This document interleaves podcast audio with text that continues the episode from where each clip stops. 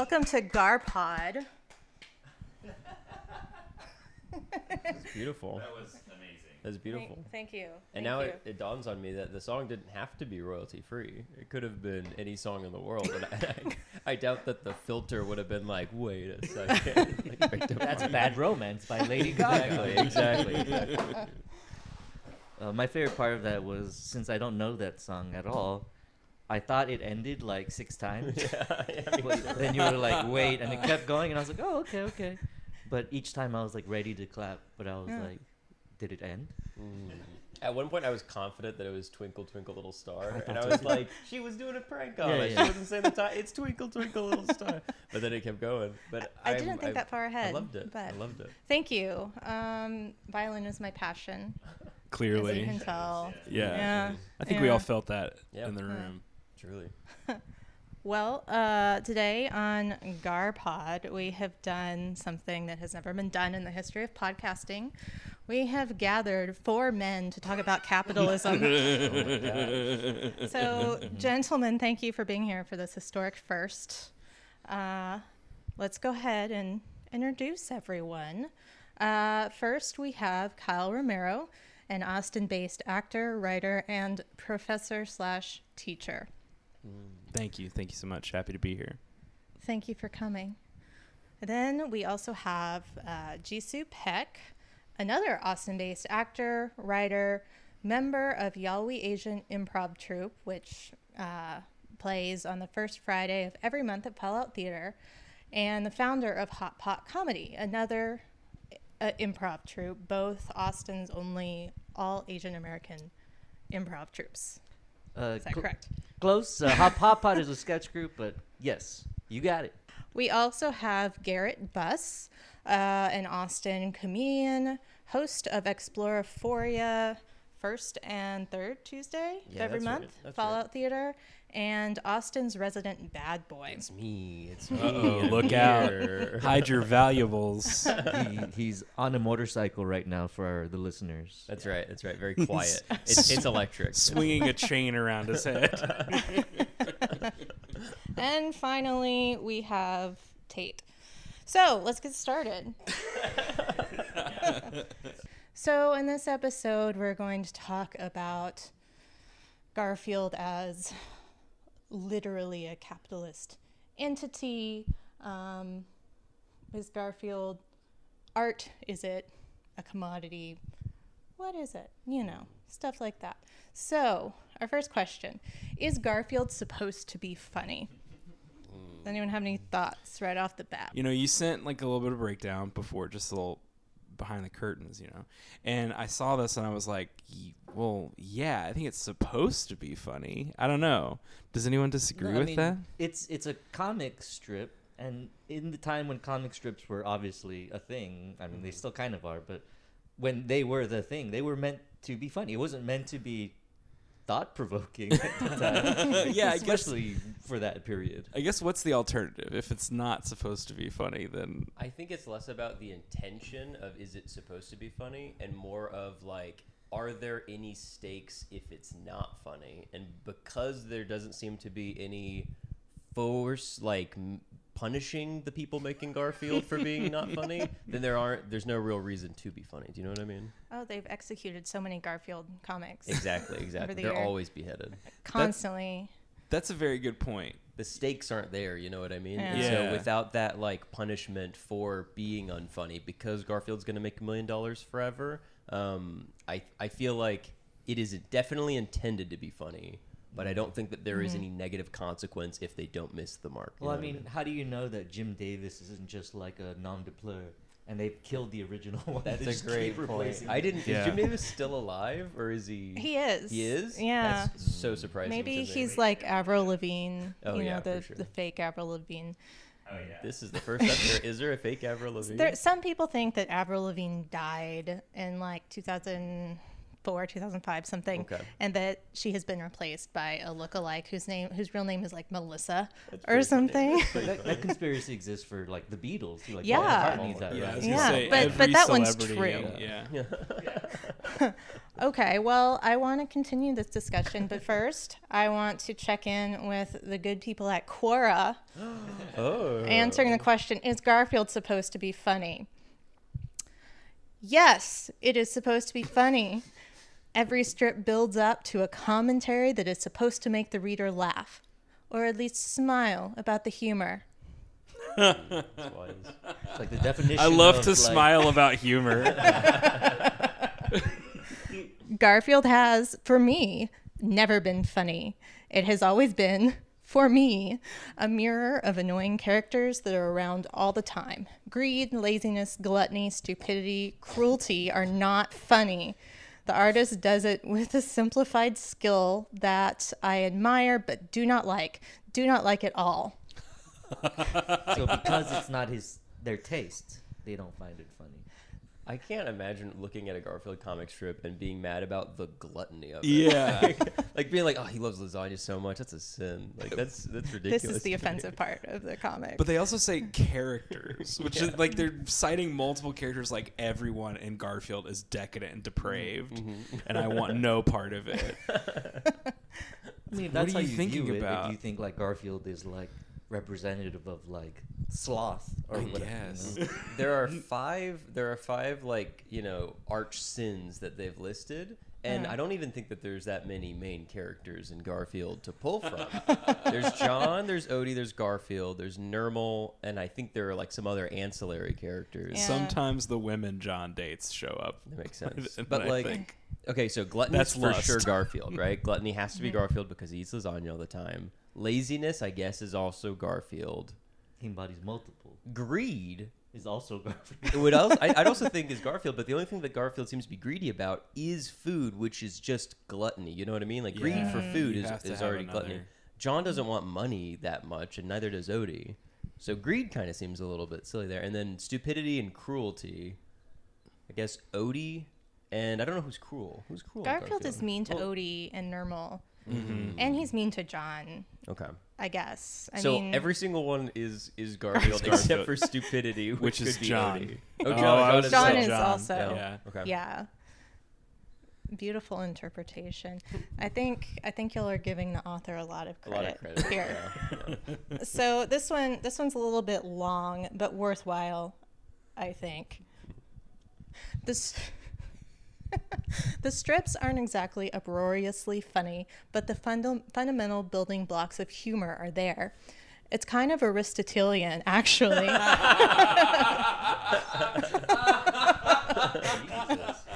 From the Poetics. Comedy Comedy is, as we have said, an imitation of characters of a lower type. Not, however, in the full sense of the word bad, the ludicrous being merely a subdivision of the ugly. It consists in some defect or ugliness which is not painful or destructive.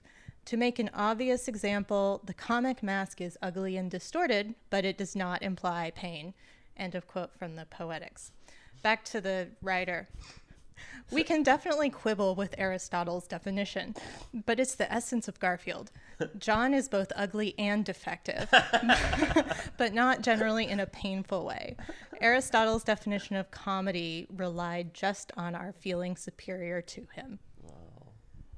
Wow. That's brave. That's interesting. I love the we can quibble with Aristotle's definition of comedy. Here on Quora, In the Garfield thread, we quibble about definitions. that's just something someone who's not smart says about something mm-hmm, mm-hmm. to make it seem like they know what they're talking about. Like, mm-hmm. okay, let then quibble. Give me a critique of the definition. They'd be like, well, I don't know. You know? Well, and do you think calling John ugly and defective, do you think he's talking about that in more an abstract moral sense, or is he like, 100%. John is ugly as fuck? No, no, no, hundred percent. I mean, both are correct, but I think the intention is is the is John's character is ugly. You know, Hey, I mean, you know, let's not shame John, okay? Mm-hmm. you know, he's trying his best. he's grotesque, and I hate to look at him and think about him.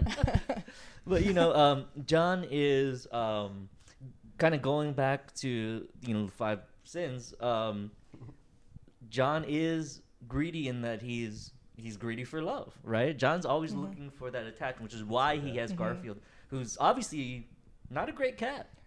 In Terrible fact, is a demanding cat, Yeah, and is loves almost lasagna. holding John hostage. Mm. But J- is true. John holding himself hostage? Mm.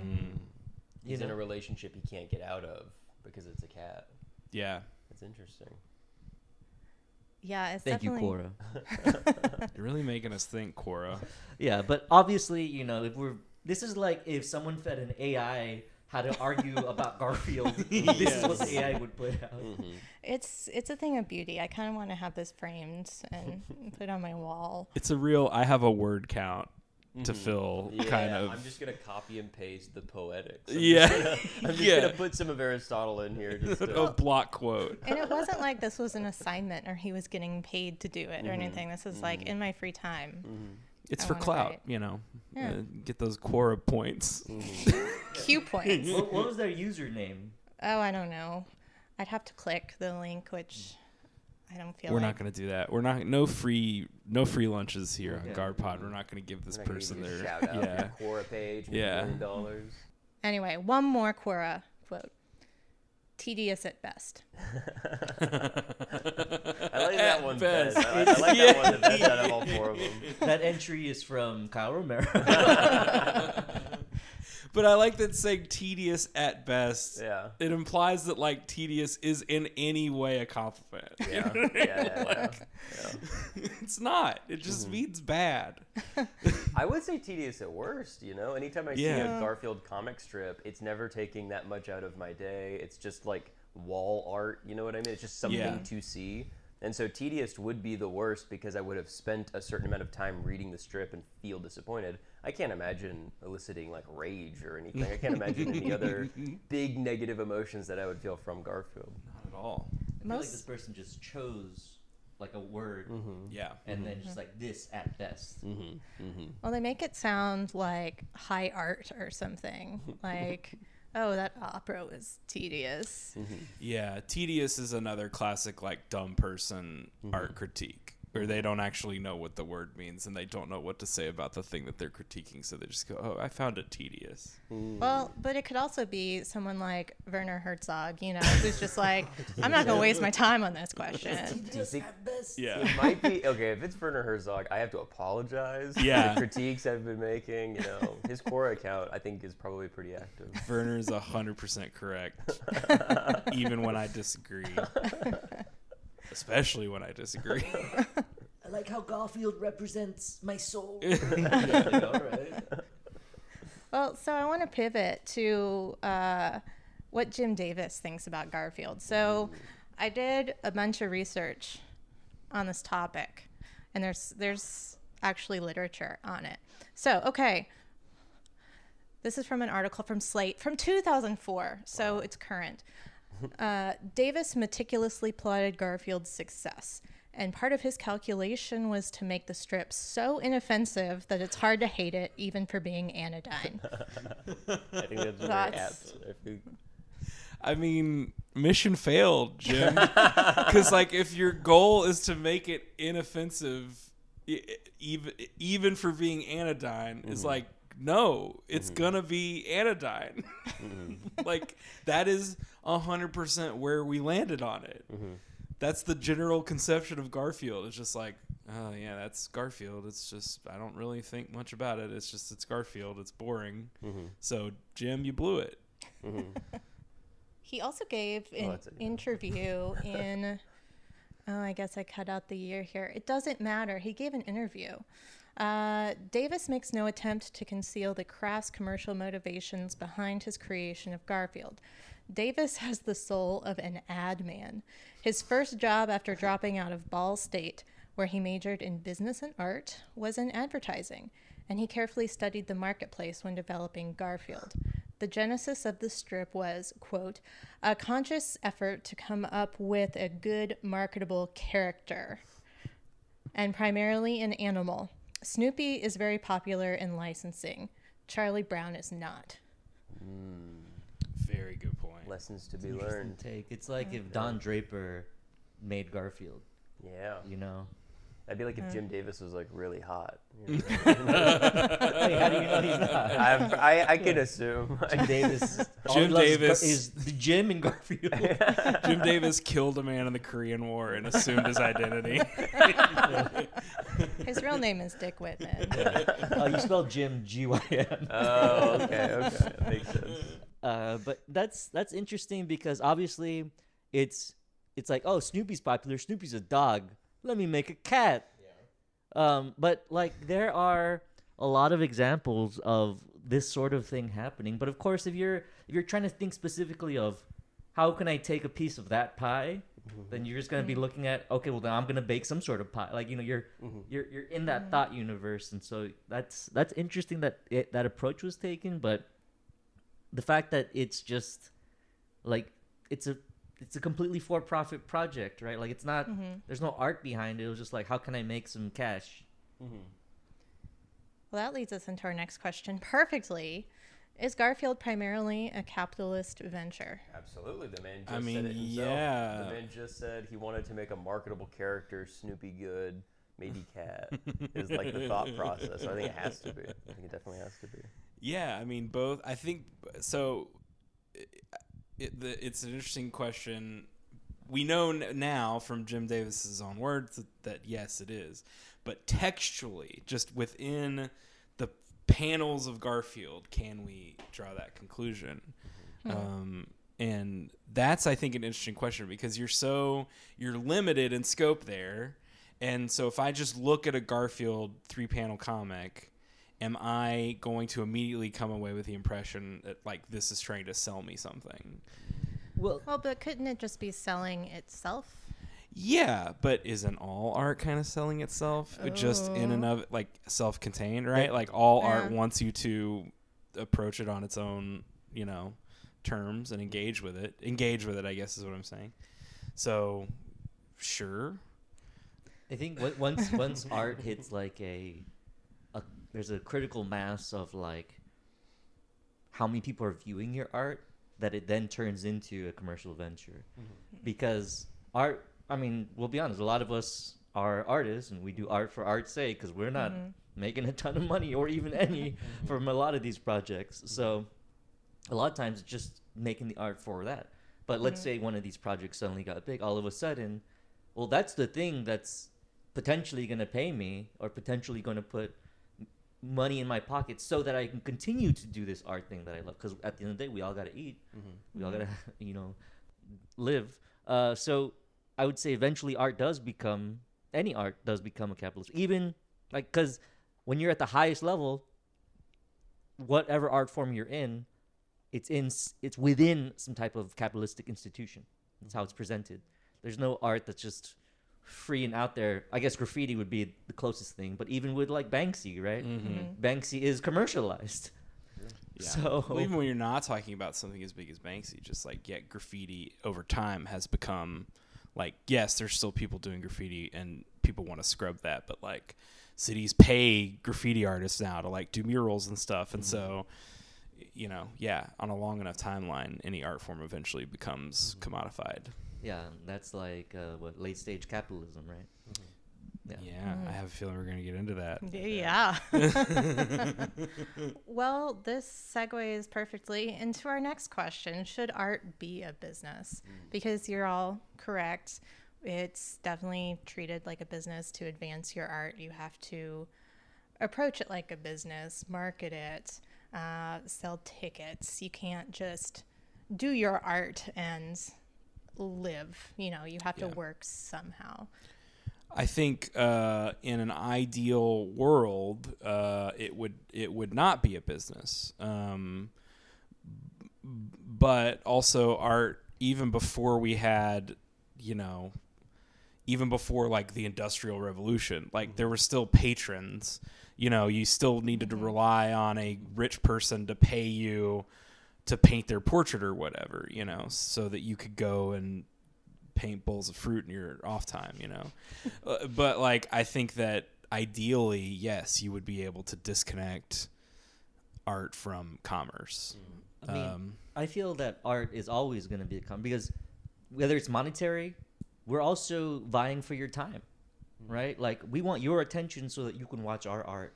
Or, you know, the other side of that is kind of the whole if a tree falls in the forest and no one's around, does it make a sound, right? Like that same thing. If you're an artist, do you want an audience? Is that where your art is? And like is that how you value your own art or is it about mm-hmm. doing the art with no audience? Like are you still able to perform at that level with nobody? Mm-hmm. And if so, then like what is the answer for you? Mm-hmm. Well, we're we're approaching it from that perspective because like the art that we all do is audience reliant. Like we're all you know performers in that in that sense. But like you know, I think there are ways to conceptualize art where you don't necessarily need an artist. Like if I make a painting, you know, mm-hmm. like that can just exist on its own. Mm-hmm. I you know I in recent past couple years have been like trying to learn a musical instrument because I have no designs on like being paid to ever be a musician. Mm-hmm. I just want to do something that's just for me, just like an artist, like a creative expression that can just exist, and that is so valuable. You know, like it just mm-hmm. va- feels very rewarding. So, but that's because the thing that I tr- truly feel like I am good at and am passionate about, which is performing in some capacity, mm-hmm. eh, has been I'm now on that path where it's like it's a hustle now, right? Like mm-hmm. it's hard to separate it and let it let me just enjoy it for its own sake. I think the closest like we're all improvisers here. I think the closest that we get to that is like a jam, right? Like if you go to an improv jam, which um like as I say that, it's like I roll my eyes because I f- hate improv jams. but it also is maybe the purest expression of the art form because you're just getting a bunch of people in a basement theater to just come together and do improv for its own sake. Right, it's like play for play's sake, right? Like Yeah. like mm-hmm. when you're young, you like play basketball with your friends just because it's fun. Right. But let's say you start getting really good at basketball, all of a sudden you're like, oh, maybe I can go pro. Maybe you know, blah blah. Like all of a sudden, because like there are the things that go into like taking that shift from just the game into mm-hmm. like this is my real thing. But going back to mm-hmm. even the subject of like paintings or music or whatever, at the end of the day, it's you're still purchasing that through time, right? Time is money at the end of the day. So anything where you have my attention for that two and a half minutes that I'm enjoying your painting or listening to your music, that is I've you purchased that from me, basically, right? Because that's that's what I'm saying. So art always has a cost, in my opinion, Mm. um, uh, and you can't really separate the two. Because I can make the choice to go see anything or listen to anything, and I made the choice to listen to your thing.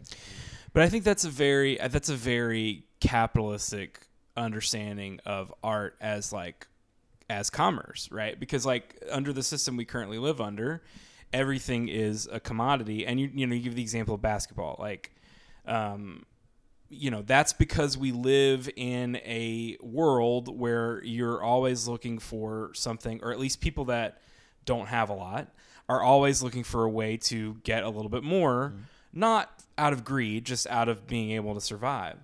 And so, assuming we uh, uh, remove those factors, you know, like I think certainly there is a world where you can just do things for their own sake.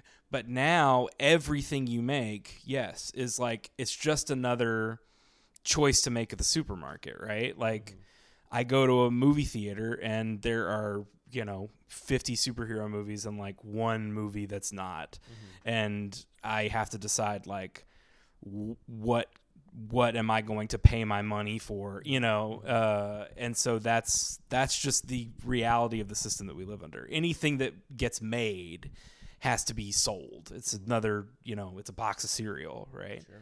But again, it doesn't have to be that way. Like there's nothing inherent to art that means that it has to be a commodity.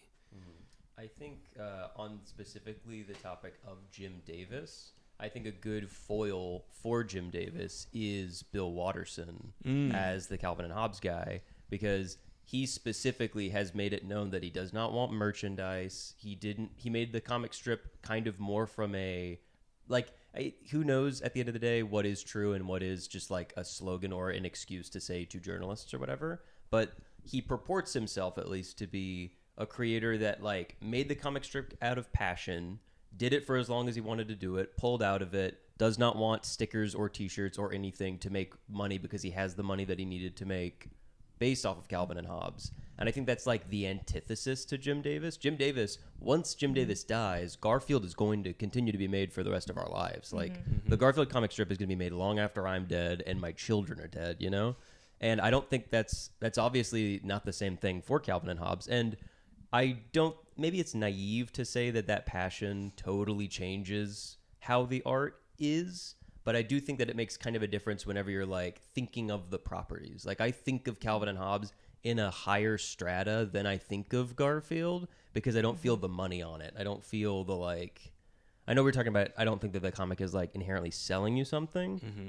But whenever I read Garfield, and I have not read Garfield, like it has been, I, I truly think the last time I have actually genuinely looked at a Garfield comic strip was in high school because they had those like books of Garfield just kind of laying on tables. So I think the last time I saw Garfield was probably accidentally, and um, you, something about it, you can just feel, you can just feel a little bit of the uh, capitalist kind of twist on it in a way that you can't with other things. Is the intention of of what they what was the intention when they started the project? Marketable, right? totally. Yeah. And it's just like I intended to make art, and it just happened to be marketable. Mhm. Versus I intended to make this thing that will gear like on, only for the sole purpose of making money. Mm-hmm, mm-hmm.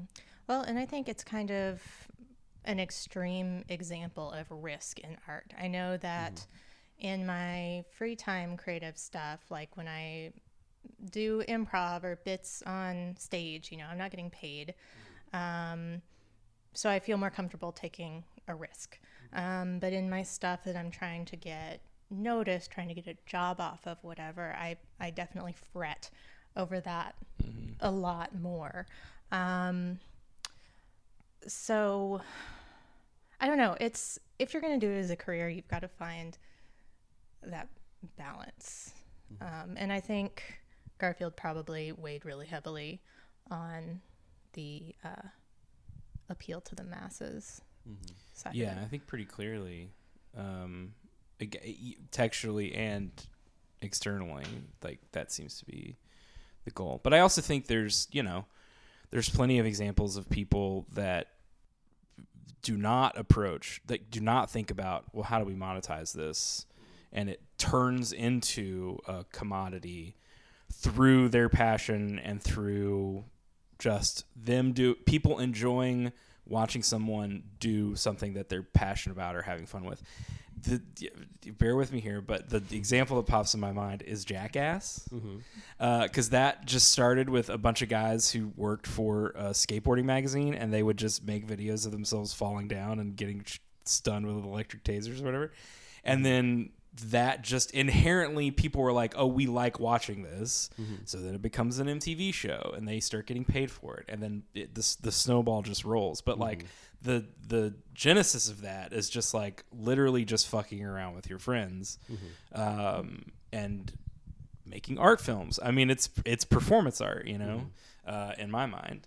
Uh, so I think there are plenty examples of that, you know, where you just you you don't concern yourself with what is a commodity like how can i commodify this? How can i make this more appealing to a broader audience? Because i think the more that you try to broaden it out the less interesting that uh, people are going to find it. And i think there's a reason that garfield i feel like garfield is in particular uh, like um, memeified and run through this machinery now that we have the internet of like you know, I mean, even this podcast, an analysis of the thing is exists because the core product is so anodyne, and that the, it, it it's a blank slate for you to kind of do whatever you want with it. Um, yeah, I don't. know, That's a little rambling, but um, do you get what I'm saying? Yeah. I get what yeah. So so part of the reason that I wanted to do this Garfield podcast, I've I was very into Garfield, like sincerely as a kid. Um, in college, I found Garfield minus Garfield, and so I became a fan of Garfield ironically. And so I really enjoyed the rise of the memes and everything like that. Um, but maybe about five years ago, I was working a job where there was a ton of downtime, and every day they would give us uh, a photocopy of the New York Times crossword. And in that photocopy, there was one panel of Garfield. and so, and y'all can go look at it later. It's on my fridge. But um, I would take the panel and draw on it, annotate it, make it like change the meaning of uh, what the comic says. I think my favorite is Garfield is sleeping, and in the background, he, the words he's dreaming are "God is dead and we have killed him." you know, um, so yeah, that certainly wasn't a capitalist venture, but it's it's my main exposure to Garfield anymore. Mm. And frankly, when I was a kid, my main exposure was through Garfield merch. Mm. Yeah. Like yeah. Yeah. there was a poster in my science class that had Garfield with all these books strapped to him, mm-hmm. and he said, "Why can't I learn by osmosis?" It's fun. It's fun. Look at him. so that's how I learned what osmosis was. Yeah, I was gonna say the fact that Garfield knows what osmosis is like Yeah. surprises me to be honest. Pretty good mm. with cat. I I it, I think it's an interesting point that you're both making about like it coming from it, it, it coming from possibly like a passionate spot in some kind of way. Like regard there are faster ways just to make money than to make an orange cat that says he likes lasagna, you know what I mean? So there has to be some kind of care put into specifically wanting to make a comic strip. Um, but then spirals out once it becomes just about money to the point that it's like watered down and has no real like meaning. Are there examples of the opposite? Are there examples of somebody making a capitalistic venture only with the idea to make money, but in the interim of making the thing, finding the creativity and being like, now it's artistic. Now I've decided that it's like Um, very unique and I may have an example, but Sure. it doesn't fit perfectly. Anyway, but it's the creation of the Teenage Mutant Ninja Turtles. oh, Um, so basically, around the time the Turtles are a ripoff of the Daredevil universe. Okay. In case you don't know. Oh, so Interesting. basically, what happened was um, uh, the comic maker uh, took a poll and was like, "What do young kids like really hate?" And it was like turtles, and then like ninjas, and then like teenagers and mutants or something like that. And they were just like, "Okay, let's take all four of those and make a comic out of it." Uh, Which is why the bad guys in Ninja Turtles are called the Foot, because in Daredevil it's the, hand, Yeah. right? It's Oh. just dumb stuff like that. Sure. But then it really resonated with people Yeah, people liked it. and Teenage Mutant Ninja Turtles is its own Super own marketable. thing now, Yeah. right? Like it's super popular. But that was originally intended just to be like a what do, what does everything hate? Everybody hate, and let's take that, and then we're just gonna serve it up to people. Yeah. Uh, so it's that weird like, because I, think Turtles did find its own thing, but to be honest, even to this day. I- I always see it and I'm just like, oh yeah, this is just like it's just ripping on their like mm-hmm. it's kind of been its own thing like that. But For sure. I don't think people even know that story, right? So they just look at it as its own property. Mm-hmm. So I don't. Yeah, that's um, it's a bit different, but I'm just saying like it's something that kind of found its own way after being created for a different reason. Interesting. Well, I'm gonna Oh, Oh. no, go go ahead. Uh, I'm going to argue that shows like 90 Day Fiance and Real Housewives and Love Is Blind mm-hmm. are all shows that started as money making ventures and at mm-hmm. least in their first seasons became kind of art in, mm-hmm. unto themselves. Um, because I think shows like that really reveal the tragedy of people. The the housewives to me are all tragic characters. Um, they're all many of them are trapped in marriages that they feel like they can't get out of, or they have all these expectations placed upon them that they can't you know meet. Um, and so in some moments you can really see the, the desperation and the tragedy in all of these people's situations. And I think 90 Day Fiance, especially, you see people who they just want love and they will go to great lengths to find it. Mm-hmm. And you can tell that many of these relationships are not gonna last, they're not based on anything mm-hmm. real, but you see these people deluding themselves into thinking it is. So it, you know, being on TLC, it's obviously for profit and mm-hmm. exploitation. But um, before those shows really caught on and became franchises, I would say there's art in there, if if inadvertent.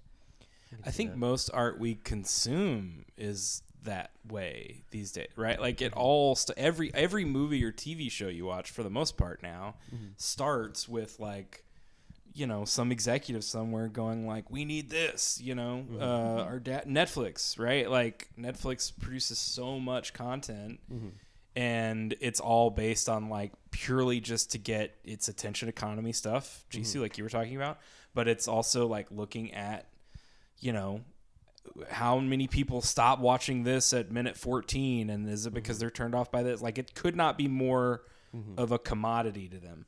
But sometimes through that we get art. Like there's really good interesting stuff. I mean uh like what power of the dog is a, a netflix original movie like you know and that's like a beautiful film. But mm-hmm. like it exists because well netflix is trying to win an oscar but also like they they are the modern day versions of the the patrons that i was talking about earlier of like paying you to paint a portrait. Sure. i you know for the most part it seems like stuff that comes from bottom up of just like some people doing a thing and then it becoming a money making venture through their passion is much more rare. Mm-hmm. I think like podcasts are maybe the the best current example of that actually mm-hmm. of like it's often starts with just people having a base idea and getting a couple of microphones and just talking about something that's interesting to them and then eventually people find it and mm-hmm. in very very rare cases it becomes like a really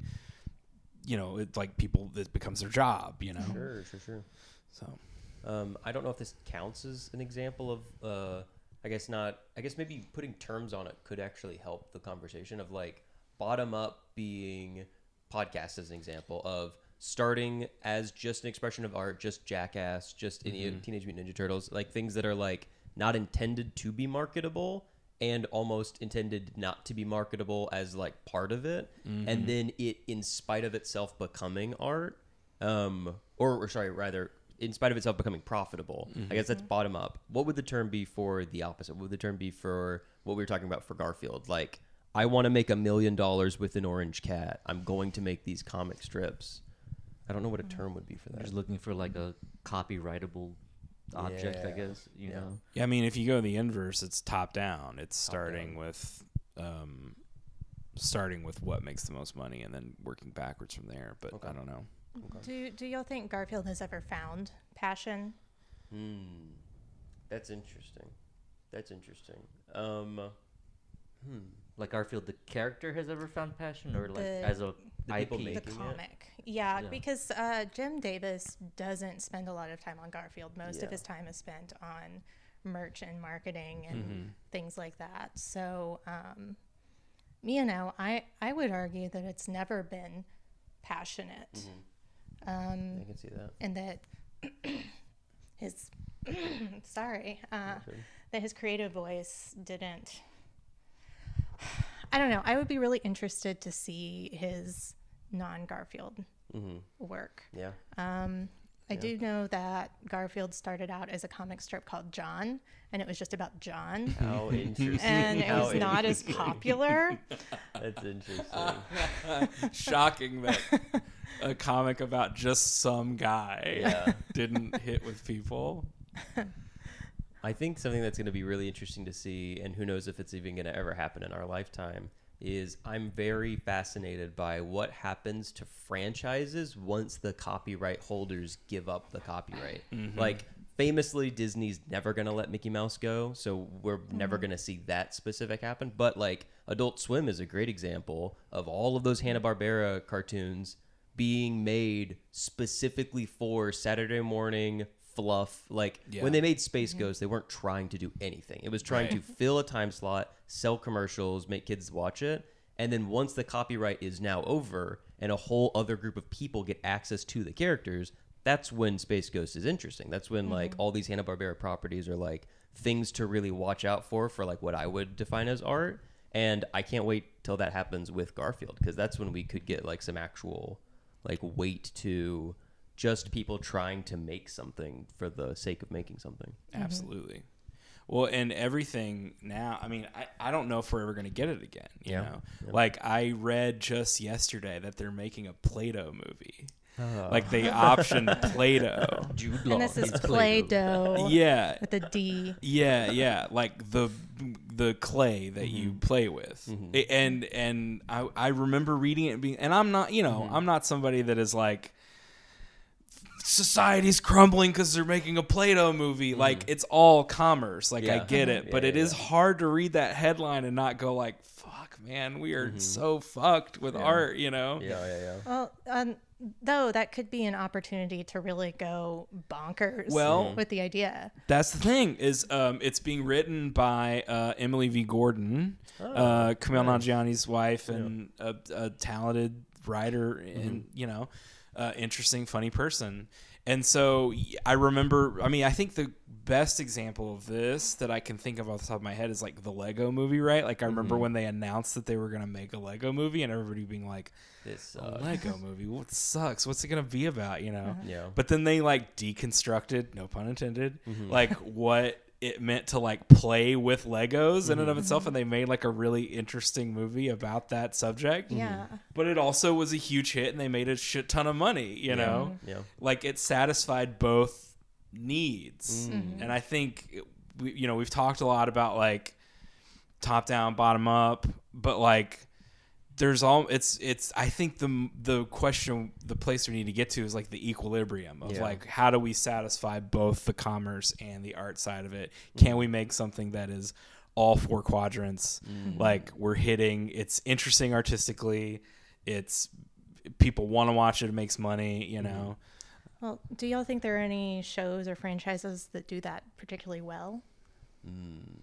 Uh, do what particularly well? Do Like, that hit all that that are interesting artistically and that make Make a- make a make of money, you know. Um, I guess from the top of my head, like Arrested Development made an insane amount of money, even though it was canceled. Like, and is like kind of beloved in retrospect as a show, and doesn't take some of the problems that I have with many sitcoms. Is it, it seems like kind of the problem that I have with Garfield, which is that they came up with five traits for each character. They came up with a certain amount of traits for these characters. That is how they function, almost like it is like a planet, like almost like it has gravity to it. Like this thing acts the way this thing acts. Garfield's always gonna hate Mondays. He's always gonna love lasagna. That's just him. And so every time you have a comic strip, it feels needless mm-hmm. because you're never learning new information, and you're also the artist is never really trying to make any kind of point. Like I think the only way that mm-hmm. Garfield could ever really achieve that is Jim Davis would have to be buried in the ground. He'd have to be totally dead. Um, and whoever is operating Garfield would have to want to make some kind of message or want to say something about like is is hating Mondays a good thing or is hating mm-hmm. Mondays a bad thing? is lasagna something to be coveted or something to be despised? Like there has to be some kind of qualifier for it to count as a message, for it to count as art, in my opinion. Yes. What if Garfield got really into making his own mozzarella for his lasagna? Mm. And so there were just months and months and mm-hmm. months of comics of him perfecting Ooh, that his homemade mozzarella. That could be good. Yeah. Yeah, I mean Garfield's got to go against type, right? Like, Mm-hmm. uh, the other thing is when I feel like Jim Davis probably outsourced the writing of Garfield like two years after he made it, right? Like, Mm-hmm. I mean, I don't know the truth, but I'm just saying like these are such like nowadays machine generated strips. Mm-hmm. It's just like joke, joke. I hate Mondays or something, right? Like, Mm-hmm. it's not clever. It's not well written, but nowadays we demand a little bit more from our art. To be honest, we demand Mm-hmm. um, the kind of intricacies of that character. So what you're talking about is exactly like we need to see the next evolution of Garfield. We can't just see the I hate Mondays, or we, we need to see that in a different way that we haven't seen before. Like we need to be delighted uh, with like what Garfield's presenting to uh, us because it's been the same message for 30 years now, right? Um, but then itself, it's just like are we choo- are we choosing to push Garfield as an art form, or are we choosing to push Garfield as like a capitalistic venture, right? Like, why do we need to reimagine? Like, why can't we just come up with a new IP? Mm-hmm. It's interesting know- as you're talking about that. I'm thinking about um, the latest Matrix movie. Mm-hmm. I don't know if anybody saw I it. saw it. I've, I've not seen it. Okay, so it's very divisive. People hated it or loved it. I loved it. I'm in the camp that I loved it. I hated it. Okay, interesting. fair. Well, because it's it's trying, it's doing, it's asking the same questions that you're asking, right? Of, of like, it's a creator, you know, a Jim Davis type and uh, Lana Wachowski. Can you imagine if they knew that we were referring to them as a Jim Davis type? but they're they're they're in control of this thing, you know. Sure, and they sure, were sure. told, uh, she Lana was told by Warner Brothers, like, we're making this movie whether you are involved or not. Like, we own it, it's ours, but it's her story, right? Like, Yes, yes. and so she went, you know what? I mean, if that's gonna happen, then I want to maintain, and decided to come back for another movie, and then made a movie that was like basically like about how it's a terrible idea to make another Matrix movie. Mm-hmm. and it explicitly deconstructs that in the movie. There's a scene in the movie where they are trying to come up with the next Matrix movie, and they're just going around a table saying like, "What do we think? We think about the Matrix. We think of bullet time. We think of cool gunfights." And like, you know, uh, Neo in the new Matrix movie never fires a gun. Like uh, that's a specific choice they that Lana made of like he's not gonna do that. You know, so to me that is a really great example. And even though people hated that movie, like it still was successful. Um, you know, it didn't make a lot of money at the box office because it was on like HBO Max at the same time, but the eyeballs that it got apparently on HBO Max, it was like a hit, you know. Um, and so that to me is a great example of a creator like deconstructing something that is a huge hit and analyzing like what people like about it and then de- and then specifically delivering them the opposite of what they liked about it in a lot of ways. I- in a way to take ownership of it and say like it's not your story like it's mine and I am the I'm the artist here and I'm going to decide, you know, what we do with this thing. Sure. I admire it greatly. Like I really think it's a tremendous achievement. Sure. G-Su, what do you think? I I think it was terrible. Uh, first of all, like I get what you're saying, but like I don't need a meta moment in a movie. Mm. Like I don't need to hear WB wants us to do this like as a line in the Mhm. Matrix movie, uh, made and produced by WB. Yes, you get what I'm saying? Plus, and I understand that they own the property because, and this is gonna be a weird segment, but if you've ever seen Space Jam 2, Yeah. Okay. New legacy. Yes, Yeah, that's yeah, a- yeah. it's so dumb, but there is a Matrix world in Space Jam 2. Right. And at the end, there's like a bunch of Agent Smiths cheering, and you're just like, oh my god, they're like dancing on the graves of the It's Matrix. awful. Like, it's uh-huh. truly like, terrible. it's truly terrible. Yeah. And then so when the movie comes out, I'm like, okay, maybe it'll be something where they're taking it back. No, no, no. They went the other way. They bowed to WB. You get what I'm oh, see, I don't I don't think they did that at all. But no, no, no. I mean, this is what I'm saying. Like WB is like gonna make this movie. It's gonna happen. Yeah. right? Maybe Neo will have a gun. Maybe he won't. But at the end of the day, the movie shouldn't have been made. Is my point, right? Like Mm. that movie could not have topped whatever came before it. So why continue to make it? Mhm. At this point, it's just a cash grab because no one was just like, I want to know what happened to Neo. They finished the story. right. Why did they Yeah. bring him back? For no reason, right? And then they, because they have to push the envelope, because they need to heighten, right? They're just like, oh, bullet time? What can be better than bullet time? Let's just stop time. Mhm. Fucking stupid, in my opinion. and then, like, okay, explain to me the scene with the Merovingian. Why is he in that movie? Why is he homeless? Why is he in the clock tower? And then why does that fight happen and they all just disappear for no reason? Like, this is what I'm saying. There's so many stupid fucking pieces of that movie. D- don't get me wrong. I will say Keanu Reeves and uh, uh, Carrie-Anne Moss still have great chemistry. Like it's amazing. Uh-huh. Like them two, they carry the movie. Yeah, that's That's that's, what the movie was. I think like it was written based on the fact that they have great chemistry. Because it's if you go back and look at all the Wachowskis films, it's all all of them are about the power of love, right? I mean, You know? Wachowski's films also a lot of them are shitty. Like Jupiter Ascending is probably one of the shittiest things I've ever seen in my life. hmm Yeah, Um, but I this is what I'm saying. I love the Wachowskis because they try stuff, right? And I love Right, that. I love yeah. that. And so the Matrix, the new one, definitely they tried a lot of stuff. I'm like, oh, that's cool. But overall, the packaging of it was so shit and so like a, uh, WB filled that it just ruined the core product, Mm. right? But I get what you're saying, where it's like, yes, that. But then you're just like, okay, Keanu Reeves, Carrie-Anne Moss, like go up there, we'll film you, and then like around you is just a bunch of crap. Mm. Like, why would you do that? Mm. I, I think there's a really fine line between a spite based movie and just you know following marching orders. Because i i love a good spite based bit you know? Um but yeah it could really easily tip over into uh you know not thinking of the words but like bad mm-hmm. meta Yeah. humor insufferable See, I, but I, I think that's where our opinions differ. Is that I don't view it as a spite based. I think what happened was that initially, yes, they were like, "We're gonna make it," and and Lana was like, "Okay, well then I'm gonna do it," and then set on the path of like, "Well, if it exists, then what will?" Bec-? And I think approached it with sincerity mm-hmm. of like, mm-hmm. "This is what I think it's gonna be," and had all these thoughts swirling in her head about like you know what could that look like or whatever. Um I, I get people don't want the meta stuff but i eat it up. I you know I, I i i love it. I think it's great. And i think that it is one of the best movies that i've ever seen about like that balance of art and commerce and like what do you do? And because now because we're entering we're not entering but like we are now in this phase where like the primary uh cultural cachet is around like sci-fi nerd shit you know? And so when you have something like that that is was initially like with with movies particularly like it's just summer blockbusters we're just meant to get butts and seats. And the creators are taking it much more seriously than that. Um you know where do you go from there? Like where do you how do you franchise? And i think this is a good great example of one of those creators kind of fighting against that and and making something that is wholly their own and wholly unique and wholly uh auteurist you know ultimately. At the risk of sounding pretentious, uh, I think an interesting thought experiment is like let's zoom out, let's zoom out hundreds of years, possibly thousands of years, because Garfield was made the way it was made.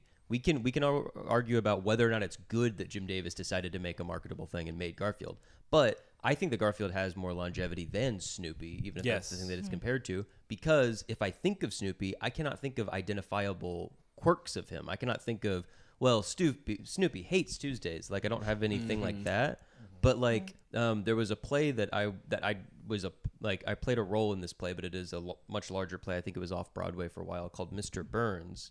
That's mm. specifically about post-apocalyptic people doing Yes, The dude. Simpsons as a play, and like looking at the character of Garfield as a not not connected to capitalism, who knows what the world's going to be like in a thousand years.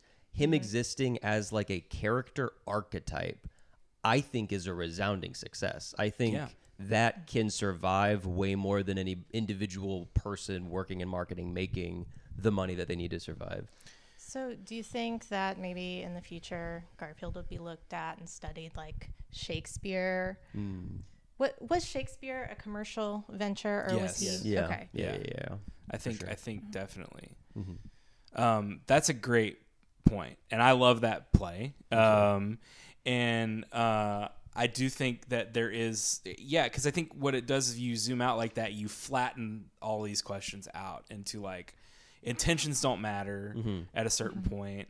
Does something you create resonate with people? Mm-hmm. And clearly Garfield does. Like, you know, how much of that is tied up in the cultural miasma of like we saw him clinging to car windshields with the suction cups Yeah. versus how much do I, it doesn't really matter because like I don't know. When I think of Garfield like I don't think it's the strip I think of the cartoon that I watched as a kid growing up and sure, sure. thought was funny you know?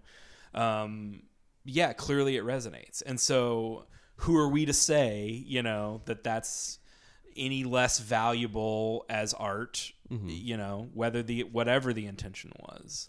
Time will tell. And i i ultimately don't think that in a thousand years people are going to be studying garfield. Mm-hmm, but i think that you know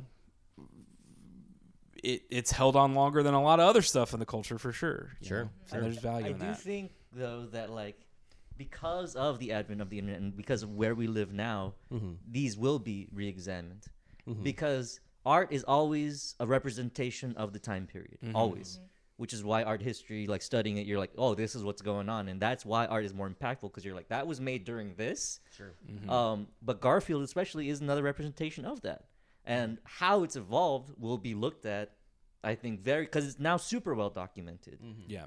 Like we can't examine art history because there's a lot of shit just lost to time now. Right. Right. But like now everything stays. Yeah. It's all in the cloud, baby. Yeah. Uh, Yeah. But um, this is my point. So now there's gonna be the ability to even look further into it and have the ability to like understand it even more now because you'll have the words of like hi i'm jim davis and i made garfield because i needed money or you know like Mhm. Yeah. you'll have his That's exact a words Perfect impression. yeah. Like i'm jim davis Oh, Oh my god, no, wait, he's here. Where is he? i hate mondays oh my gosh.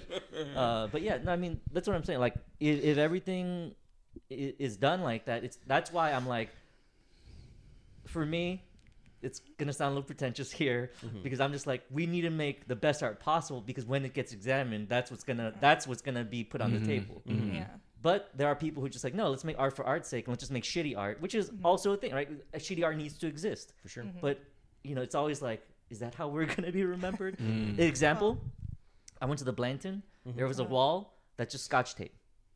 And my friend was like, "Oh, I love this," and I'm just like, "I hate this," mm-hmm, mm-hmm. because it's literally like ready-made art is what it's called, and it's just like shitty. And I'm just like, mm-hmm. when people look back at the art period, they're gonna say, "What were they doing?" They're gonna be doing tape ball. There's another piece of art in an exhibit in like France or somewhere that's literally an artist shit in a can, and then like sealed it up. So it's almost like Schrodinger's shit, right? But but that's the whole point, right? Like I hate stuff like that but obviously it exists and people do like it and whatever but when you look at it as a retrospective in a thousand years Well, i don't know And I think when we're talking about comedy specifically, comedy is reactionary in its nature. You Yeah. need the cultural context to understand mm-hmm. why something is funny. Mm-hmm. But the enduring things about comedy we love is the humanity and emotion Sure. behind all of it. I, I wouldn't go so far as to say that Garfield is super deep or mm-hmm. anything, but I think it does tap into just what it's like to be a human. It yeah, it's certainly more timeless than in any art I've created. Like most of the sketches that I write are are based on like whatever's happening in the moment, right? It's pretty topical. And so, but if you pull up a Garfield strip, uh, I, shout out to um, Hungry Cat Daily, which is another Garfield podcast, but they they talk about they just deconstruct a Garfield strip like every episode, mm-hmm. and I was on there and they pulled up the strip from my birthday. Oh, and we we looked at we looked at that was the strip we talked about. And it was funny. It made me laugh really hard. Uh and and it was from 1986 or whatever. And so it's like mm-hmm. yeah that that that there's no there was nothing like of the time in that. It mm-hmm. was just a, a funny gag that makes sense uh, to me today, you know, and so there's value in that. I think, you know. Yeah. Yeah. Um, Well- oh no, after you. Oh, I was going to say we need to wrap up this conversation, but go ahead. Um, I was just going to say outside, completely taking money out of the equation and only looking at art and looking at comedy and looking at intention. I think we have already entered the interesting period of Garfield via the internet, via other people being able to do what they want with Garfield, with Garfield minus Garfield or Lasagna Cat or examples of people riffing on Garfield, kind of because of the faults of Garfield in a way that other things don't have these uh, very big identifiable faults because Garfield is so bland and so like run of the mill it acts as a perfect foil for like memes mm-hmm. and twisting on it and like messing around with the format. And so I've seen so many different interesting artistic riffs off of Garfield, whether it's like cosmic horror Garfield or super ironic Garfield or just like, you know, burnt meme Garfield. Mm-hmm. Like there's a hundred different ways that people on the internet currently right now are mixing the art and making, in my opinion, better things with it. And I don't think that that would have happened. It's not happening with Snoopy. I don't think it would have happened with things that might have been possibly more passionate whenever they were originally made because Garfield did get out there and was like seen by millions of people, Um, I think we're already entering the internet age where so many artists can mess around with it and do what they want. Well, that is the perfect segue into next week's episode, in which we will be back with Kyle and G-Su and Garrett and Tate to discuss uh, the figurative side of Garfield and its intersections with capitalism. Uh, y'all didn't need to worry about being pretentious. That was pretty pretentious. So, you know. uh, but thanks for joining us. Thank you guys so much for being here. Um, we will see you next week. Awesome. Thank you so much. Thanks again for joining us on GarPod. Special thanks to our guests this week Kyle Romero, G-Su Paek, Garrett Buss, and Tate Chitwood. Kyle is an actor and director who happens to run Austin Sketchfest, happening September 29th through October 1st with headliners Mo Collins and Girl God. Kyle is also performing in Super Black, an improvised black exploitation movie, Saturdays at 7 p.m. in August at Fallout Theater. G-Su performs with Yaoi Asian, Austin's only Asian American improv troupe, every first Friday at 8 p.m. at Fallout Theater. Garrett hosts shows every Tuesday at 9:30 p.m. at Fallout Theater. Every other Tuesday, join him for Explorophoria, an experimental comedy showcase featuring some of Austin's best comics and their weirdest bits. On the other two Tuesdays, catch him in Smart Brain Seminars, a TED Talk style show where comedians share their knowledge through PowerPoint presentations, and Laugh Track, which I forgot to ask him what it's about. Tate has been on stage at least once. See y'all next time.